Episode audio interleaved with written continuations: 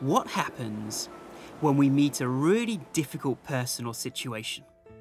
Or someone is blaming us or criticizing us? We normally resist them and have some anger or fear. We get into the blame game. How can you talk to me like this? How can you behave like this? Why can't you change? We start complaining and blaming the other person. And this wastes our energy and makes us weak. But should we accept people as they are? Immediately, the mind says, I can't accept this person. How dare they speak to me like this? I'm not a doormat. Does acceptance mean being passive, being a victim of fate? Oh, whatever happens, happens. Acceptance to me is letting go of our resistance to what has already happened. It doesn't mean we approve of the situation.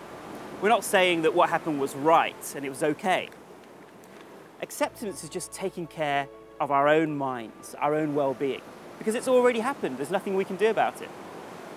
Then, from that place of acceptance, we can take dynamic action.